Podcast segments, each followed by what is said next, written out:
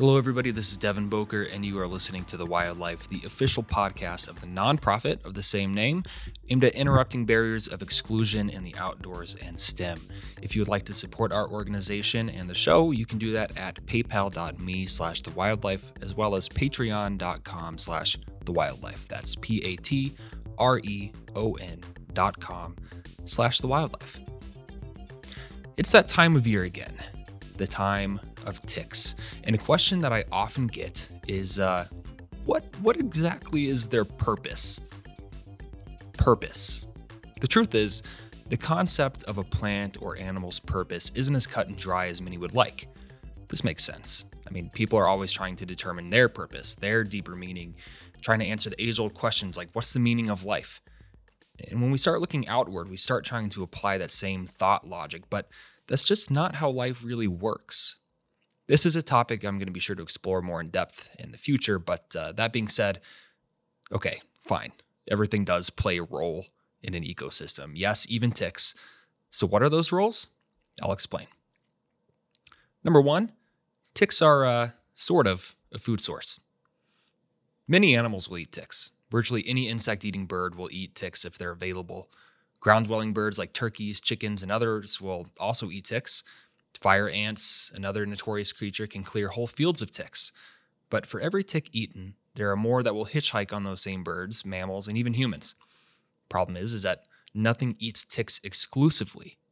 If there was, that'd just be bad. It'd be bad evolutionarily. So, if ticks disappeared, it's unlikely that any living creature would suddenly face a major starvation crisis.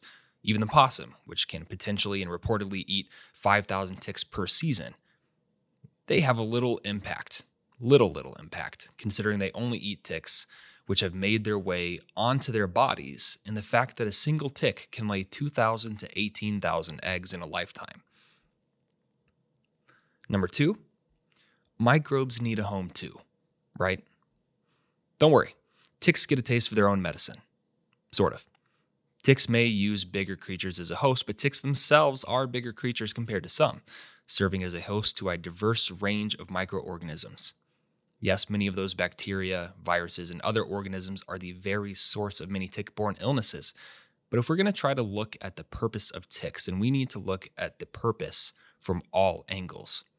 To these microorganisms, a tick's purpose is a place to call home, a place to spread. Like all living things, we exist because we can. We exist to survive and further our own species. Microorganisms use ticks as a home to survive and spread, just like ticks use their host to survive and spread. Simple, right? Number three, ticks maybe help reduce populations? Maybe? The truth is, research on this is difficult and practical and, well, difficult. Ticks do spread diseases. They are what are known as a, a vector, an avenue for diseases to spread. Using what we know and a little bit of logic, it wouldn't be hard to imagine that ticks could play this role in a pretty straightforward way. Ticks require host, meaning the higher the host population, the higher the possible tick population. With high tick populations comes higher incidence of tick-borne illnesses. And secondly, if there are a high number of hosts available, that means that ticks can spread more easily over a geographic range. Disease works this way in populations. The higher the population and the more contact between individuals, the more a disease can spread. You could suggest then that a higher host population will eventually see higher levels of disease, which, in combination with other factors, predators, habitat, food availability, might help level off or reduce rising populations of some animals. So, as far as purpose is concerned, the answer is that they don't really have any. As far as role is concerned, we have to not think about role in a human-centered context, because doing so isn't going to give us a very good answer, or a satisfying one. Either way, ticks are here to stay. Here's something to think about. Ticks don't necessarily want to bite you. Ticks rely on being able to pick a host, feed, drop off, repeat. When a tick latches onto a human, odds are they're going to be found, killed, or end up dropping off on concrete or indoors where they're going to shrivel up and they can't survive.